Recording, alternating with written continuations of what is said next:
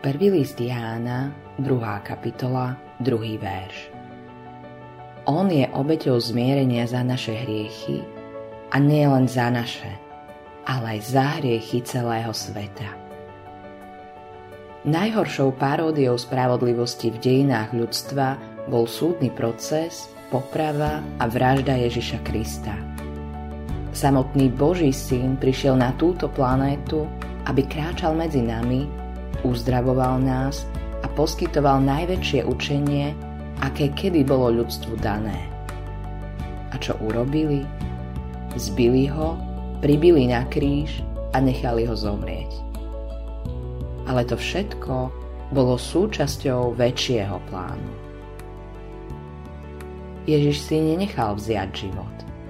Prišiel položiť svoj život za naše hriechy.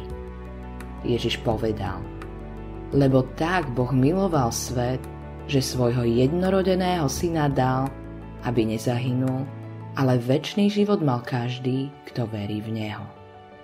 Evangelium podľa Jána, 3. kapitola, 16. verš. Z najväčšej tragédie vzýšlo najväčšie dobro. Spása pre každého a odpustenie hriechov. Vieš, Ježiš nezostal na kríži po troch dňoch stal z mŕtvych a je živý. Žije v tebe Ježiš Kristus? Stojí pri dverách tvojho života a klope. Hovorí, že ak budeš počuť jeho hlas a otvoríš dvere, vstúpi. Môžeš sa modliť a prosiť Boha, aby ti odpustil tvoje hriechy a Kristus tvoju modlitbu vypočuje si skleslý, deprimovaný a trpíš?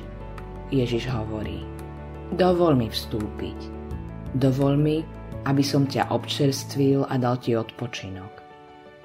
Dovol mi dať ti zmysel a cieľ života, ktorý si hľadal. Ježiš nám dáva nádej, že keď sa náš život na tejto zemi skončí, pôjdeme do neba. Nie každý má túto nádej nebo nie je štandardným cieľom každého človeka.